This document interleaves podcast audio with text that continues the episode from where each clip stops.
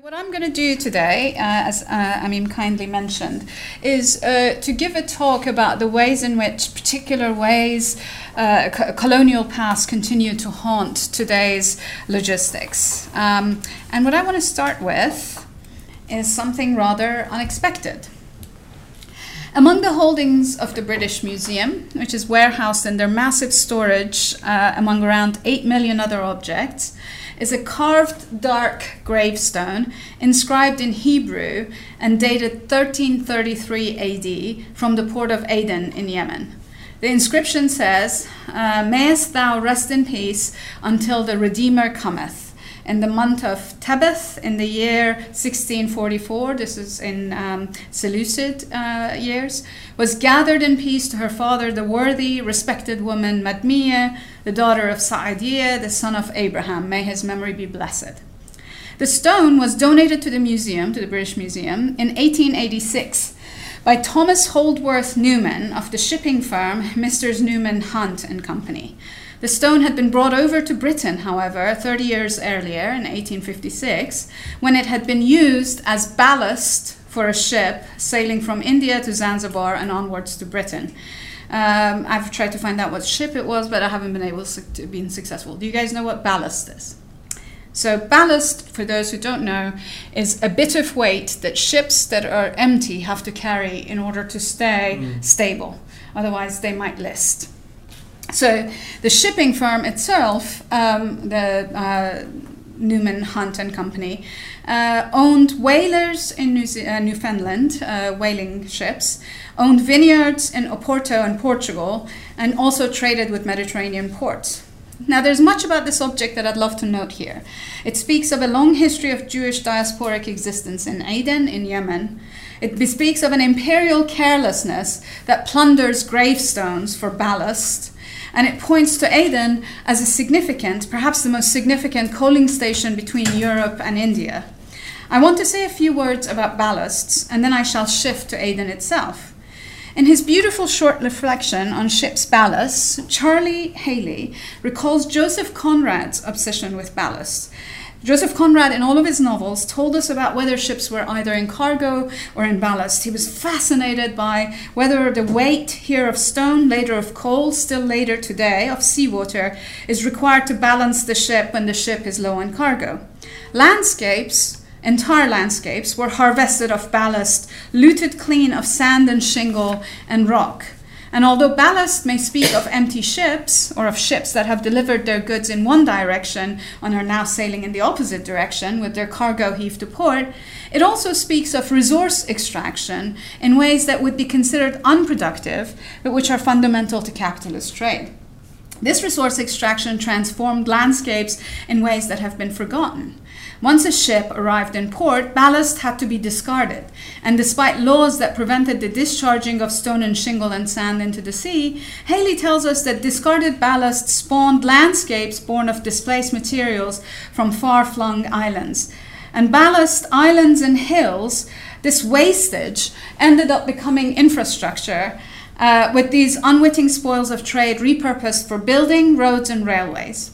Today, uh, seawater is used as ballast in ships. Uh, when seawater from one geography is released in port in another geography, there's much concern about invasive species from one location being taken to the other, about this uncanny mixing of water, organisms, and pollution. And the harvesting and dumping of ballast also echoes through the dredging and land reclamation processes that transform landscapes. For example, looting the far riverbeds of Myanmar for gravel to be poured on the seabeds of Singapore, or of ancient marine topographies ripped up to accommodate ships with deeper drafts. I think ballast is crucial in thinking about shipping precisely because it reminds us that the movement of ships across the sea is not simply about the movement of cargo or about production and circulation, or at least it doesn't stop there.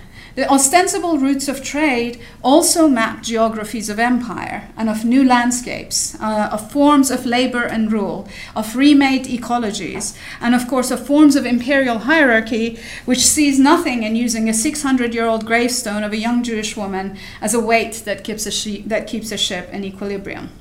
But I also want to talk about Aden. And I do so because the rise and fall of Aden, as once the most important port of the Middle East, and today as a destroyed backwater, lacerated by bombs and missiles and siege, also says something about other ghostly presences of the empire and imperial forms in today's logistics. The sublime aesthetics, if uh, you guys are used to it, you see the port everywhere, but in, in fact, that kind of an aesthetics uh, which uh, the vast ports with cranes reaching to the sky and the puzzle pieces of containers stacked in asymmetrical mountains often conjure up some sort of a rupture from the past, heralding something new, as yet unseen, as a kind of threshold of transformation in the character of capitalism. We hear about an age of logistics or technologies of circulation and automation that remake the world in ways that we have not yet seen. And I don't deny the awe that I feel when moving through these logistical landscapes. These, uh, the, my three lovely hosts that took me to lunch know that I was all excited like a kid about the fact that everywhere you go in Singapore, you see ports. I'm completely and totally excited by that. And whenever we travel to a port, my poor kids end up getting dragged to port tours. Um, they, they've learned to like it. Um, uh, and despite all of this, and, and, I also confess that whenever we fly, the only times that I ever want to sit by a window is when I know I'm going to be flying into Singapore because of the amazing view of all of the ships coming to the port and at anchor. I think it's just an amazing thing. So I don't deny that it is an incredibly awesome image. But Despite the feeling of newness in this aesthetic sublime, these logistical landscapes, both at land and at sea, are actually haunted by theirs, ours, and colonial pasts. In what remains, I'll reflect on these hauntings through a consideration of the emergence and decline of ports and maritime transport infrastructures in the Arabian Peninsula and especially Aden. Whether it's route making and enduring transoceanic connections of labor and trade and war, or it is the geography of ports and inland transportation, crossroads, and hubs, today's transportation sector echoes colonial pasts. Just as significant are the corporate institutions that contain logistics in their myriad forms and the violence that lubricates the functioning of these corporations. And finally, I will speak of our propensity to talk about the movement of goods and people in this enduring fiction of commodity form. I will here speak of how this pernicious equivalence between cargoes and human bodies has shaped and continues to shape our logistical landscapes. Here, neoliberalism is perhaps most clearly haunted by the ghosts of our colonial past. Now, Aden was conquered in 1839 by man of war ships from British Governorate of Bombay, which used the excuse of a ship's uh, grounding and outrage against its women passengers to open fire on the port of Aden and eventually annex it to Bombay. By then, the East India Company had lost its monopoly on trade in India and China and needed urgently to gain upper hand in commerce and required Aden as a coaling station on its sea route from India to Suez and overland to Alexandria and then again on the sea onwards. As the city, uh, as Aden, became a crucial possession of the empire, one of the most important coaling stations in the world, and especially after the opening of the Suez Canal in 1869, Aden could easily be considered the most significant port in the Arab world east of Suez. With coal depots uh, came inland trade, and railways and tramways, telegraphs and water pumps, which facilitated the movement and operation of policemen and judges, inoculation officials, and irrigation inspectors, deep into Aden and its hinterland. Aden was so significant an outpost that many a well known writer and poet earning a living as functionaries and merchants passed through there. Arthur Rimbaud, for example, the famous French poet, worked as a coffee trader and possibly gun runner uh, in Aden, lived in a house that faced the sea, but which, in vast projects of land reclamation in the intervening years, is now further inland, about a kilometer from the sea. Those of you who live in Singapore are, of course, familiar with how your seafront property can shift inland without you actually ever moving. Some decades later, the great Paul Nizan, a French writer who had run away to Aden, also as a coffee trader, wrote of the transformation in commodities of trade that also transformed the infrastructure of Aden. This is Paul Nizan. Not so long ago, Aden was a coaling station. He wrote this in 1933. Oil brought with it offices, docks, the black tanks of Anglo Persian and Asiatic petroleum, that's Burma Oil and BP and intrigues that rouse the emotions of the little potentates who have become sellers of oil and buyers of gasoline for automobiles. A little war for concessions is spreading all around, so Aden still conforms to its destiny. In Arabia, the smell of leather and the smell of oil that grows more insolent every month are replacing the smell of coffee from Sana'a and Harar. But this change of products has not changed the human cons- uh, consequences. To extend coffee plantations, European wars have been undertaken, vast territories have been conquered in the New World, in Africa, and in the Sunda Islands.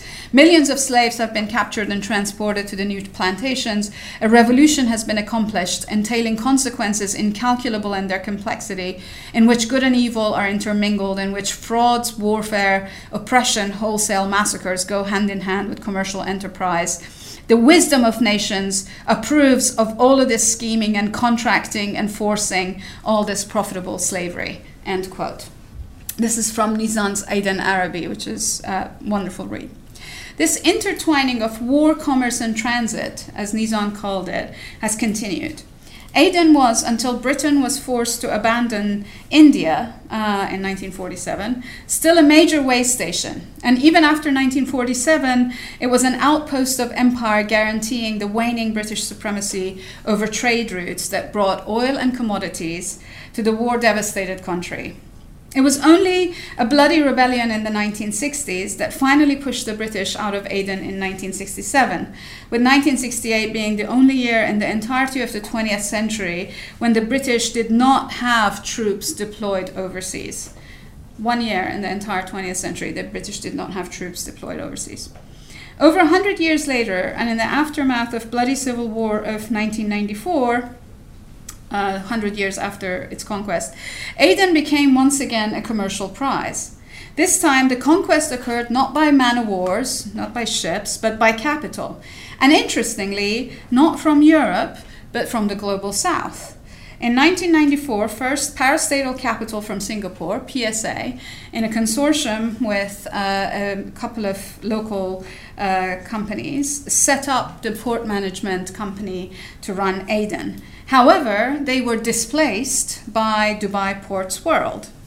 And they were displaced because Dubai Ports World is said to have bribed Ali Abdullah Saleh a great sum of money personally. The contract that gave Dubai Ports World the control over the container terminals at Aden is said to have is said to have been secured through uh, bribes to Ali Abdullah Saleh, the now deposed uh, president and deposed and killed president of Yemen. There's a swirl of rumor and a rank of stories around the port and DP World's management of it. But it has become clear that DP World, Dubai Ports World, uh, since it took over the port, it tried to redirect port traffic to other ports it operated nearby, especially first Djibouti, although it ended up doing the same thing to Djibouti as it had done to Aden, but later to Jabal Ali port itself. So if you look on there, Jabal Ali is up here Aden is here, and Djibouti is there. And all three of those ports were at a time run by Dubai Ports World.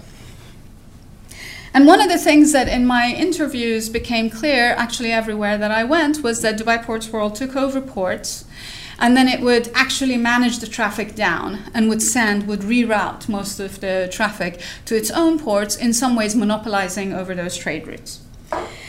That Aden would be targeted for subterfuge is not surprising. Its natural deep harbor and excellent location make it a more inviting proposition than Jabal Ali, whose harbor actually requires constant dredging and maintenance, and whose access to which requires passage through the Strait of Hormuz.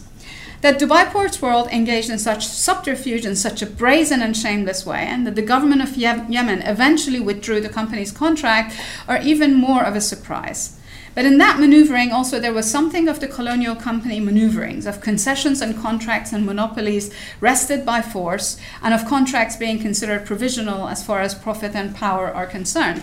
And also, interestingly, DP World was uh, thrown out in the aftermath of the Arab uprisings, and in part in response to major demonstrations by port workers and Adenis who saw it as an extremely unfair contract, so the government withdrew their con- contract and paid DP World $35 million for, to, to get rid of them. Today, Aden's port lies in ruin after the war waged on the country by Saudi Arabia and its allies, including the United Arab Emirates.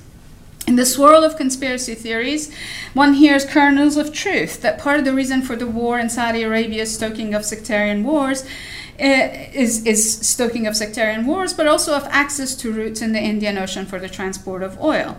This particular theory is also underwritten by a, a Saudi Arabian WikiLeaks memo in which Saudi uh, officials uh, discuss Omani or Yemeni routes to the sea for their oil pipelines, so into the Gulf of Oman. Uh, and it's actually something that um, Suzanne's been writing about, uh, and we're seeing more of it today with them uh, trying to take over these Mahri ports. But as, a, as likely a scenario is also the destruction of Yemen's transport infrastructure in favor of competing ports on the Red Sea, including Saudi's uh, Jeddah and King Abdullah ports, as well as Jebel Ali. So it is not so much that we live in a new logistical age, that somehow the workings of capital have changed drastically, but that the shifting landscape of capital and power means that the actual location for capital is different. This brass knuckles form of geopolitical economy is unsurprising given the ways in which dream worlds of strategy are imagined in layers of power. And Aden is considered not only a commercial prize, but also a strategic stronghold, not only for trade, but for military expansion across the East. In a different context, in his ma- magnificent Moby Dick, which anybody who knows me knows that is my favorite novel, it's an amazing novel about shipping. Melville, Herman Melville, has written about how commercial whaling and conquest went hand in hand. In that novel, he writes If American and European warships now peacefully ride in once uh, strange harbors, let them fire salutes to the honor and glory of the whale ship which originally showed them the way and first interpreted between them and the savages. So, in a sense, they saw the whale ship as a kind of a uh, entry point um, to conquest, to military conquest. Much the same could be said of East India men, the ships of the East India Company. Where they went, the empire followed. The inextricability of commercial and military aims, of course, is crucial to the governance of both state and commerce and of the seas. So I really would like you guys to look at the density of that, those whaling maps and then look at where the US, all of the places that the US annexed during its colonial period at the end of the 19th century and beginning of the 20th century. They, so the annexation being a strategic, very much tied to that commercial route. When I recently traveled on a container ship from Malta to Dubai, uh, a couple of times, I have to confess to being overwhelmed with awe for the sublime sea and with fascination for the vast behemoth of machinery carrying me and thousands of tons of goods in the sea. Standing on deck, and looking out to the Mediterranean, the Red Sea, and the Indian Ocean made me want to think of the sea as something eternal or transcendental or grand or beautiful. And yet, the sea, eh, the sea that we see, is made as much as the land is. It is crafted and shaped as much as the land is.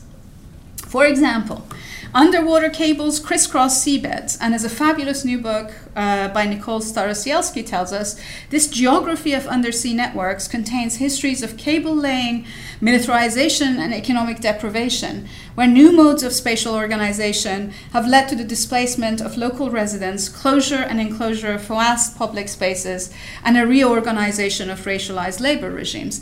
It's also interesting that many of the Uh, the landing points of the cable companies, the undersea cables, are actually places that are in contestation in Yemen itself. So the port in Mahra, for example, which we were discussing earlier, is one of two major landing points in, in Aden. There are no others. The other one being Hodeidah.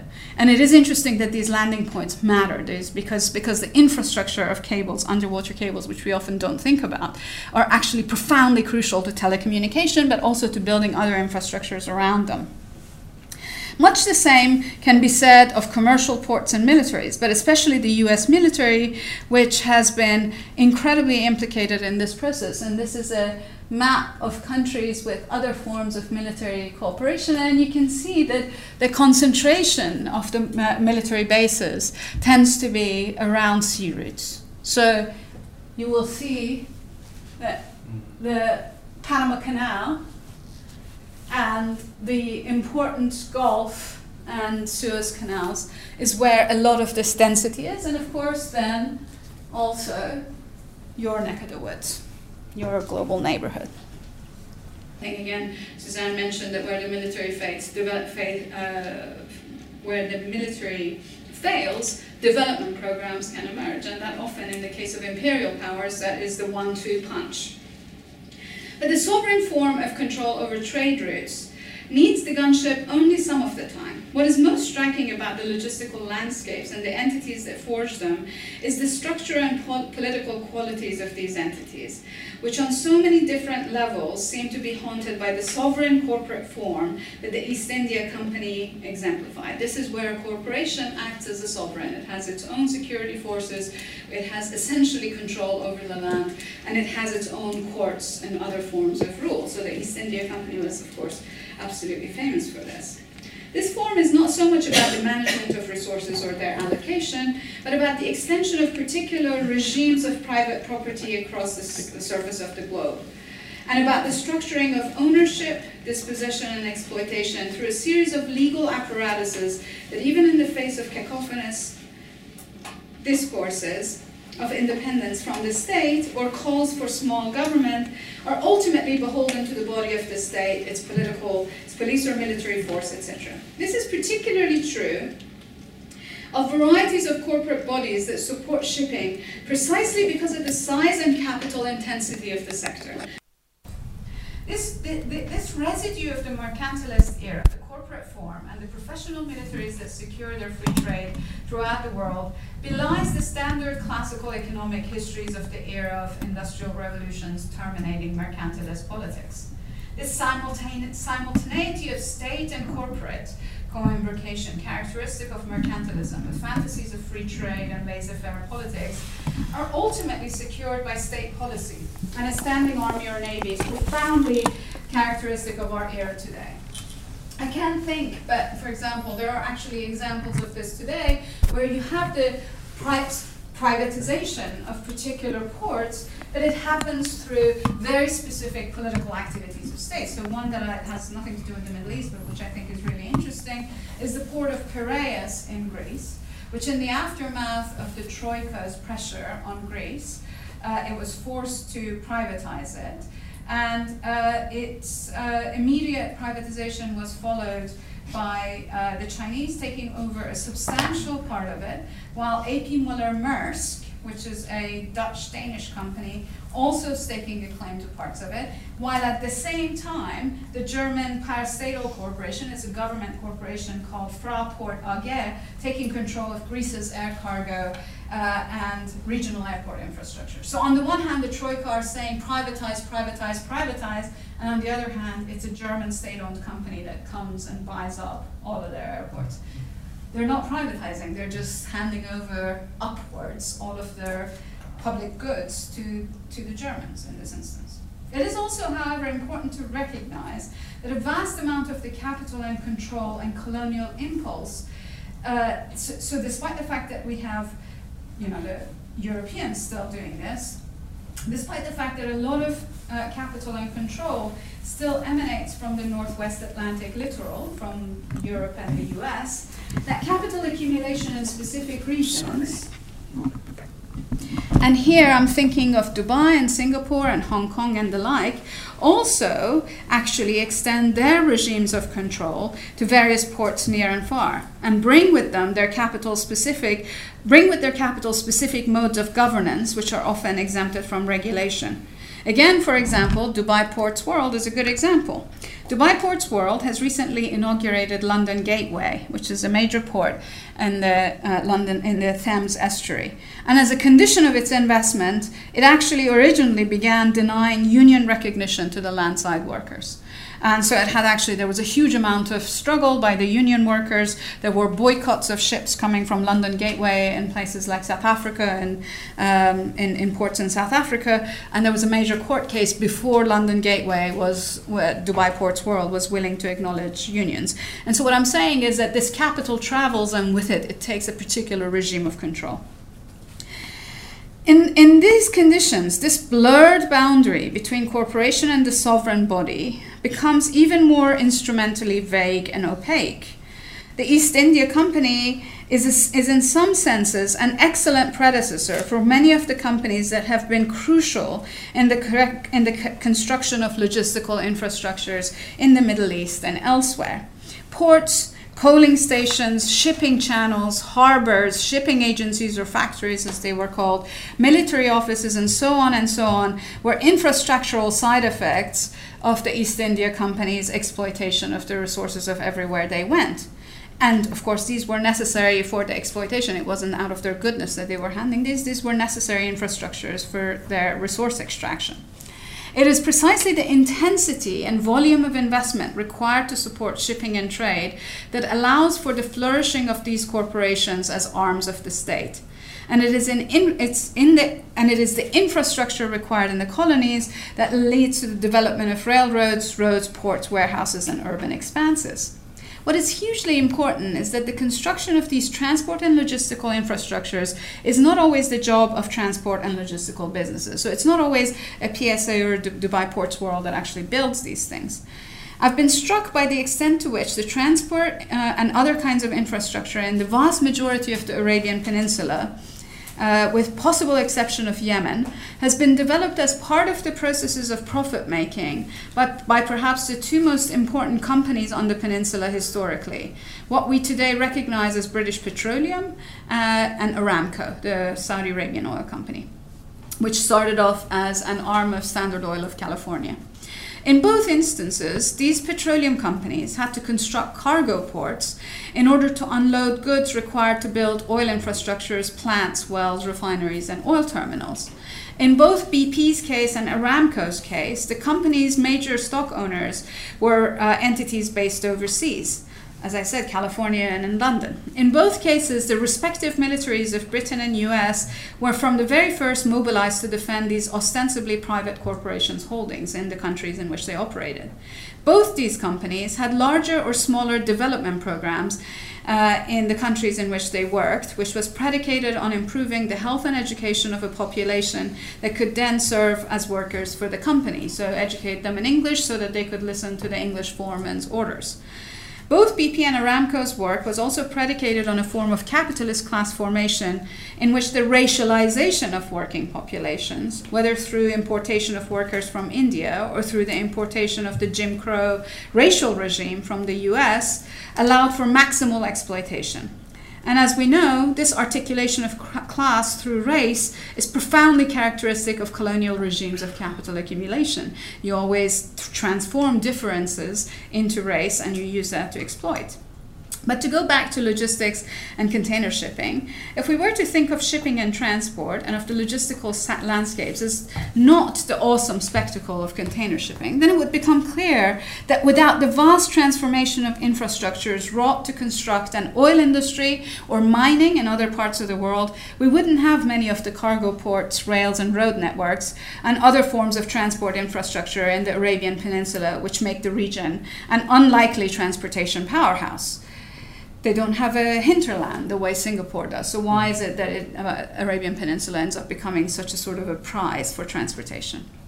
The transformation of economic, political, social, and physical landscapes, and especially labor relations, are fundamental to the profit making venture of these imperial corporations. As Bruce Robbins has written, infrastructure needs to be made visible in order to see how our present landscape is the product of past projects and past struggles. A final theme I would like to discuss is the prevalence of a phrase that dominates so much writing about shipping.